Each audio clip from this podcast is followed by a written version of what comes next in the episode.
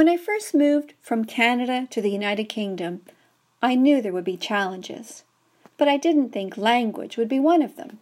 Both countries spoke English, after all.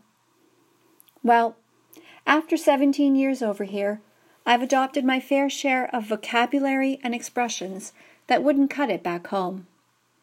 For 11 months of the year, I proudly carry the torch for knickers and take the lift in Marks and Spencer.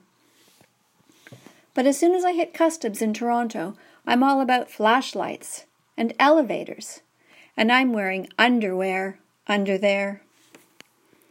My life as a linguistic double agent has been labeled way too stressful by one of my Toronto friends, but to me it's a no brainer. Wait, do you say that here?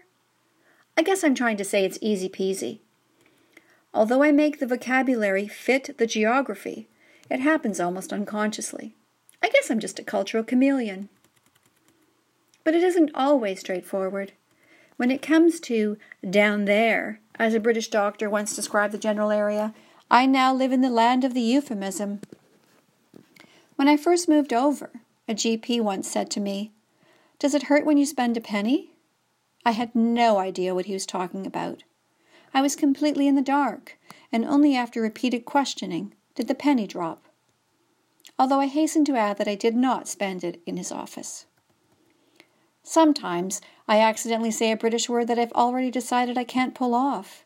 It just spurts out in a sort of cross cultural Tourette syndrome moment of madness and I'll be looking around and thinking, was that me? Did I just say that? It happened recently at my daughter's netball match. One of her teammates scored an incredible goal. Her mum was standing beside me, and I blurted, Cracking goal! And then I flinched. Cracking? Not that there's anything wrong with it. In fact, I rather like it. It's a cracking word. But in these situations, I find myself wondering was it okay? Did I use it in the proper context? Can I get away with it with this Canadian drawl? As one of my British friends describes my accent.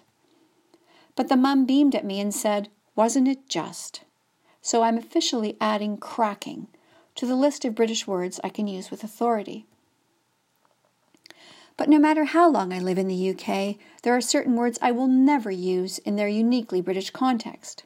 Toilet, for starters, as in Where's James? He's in the toilet.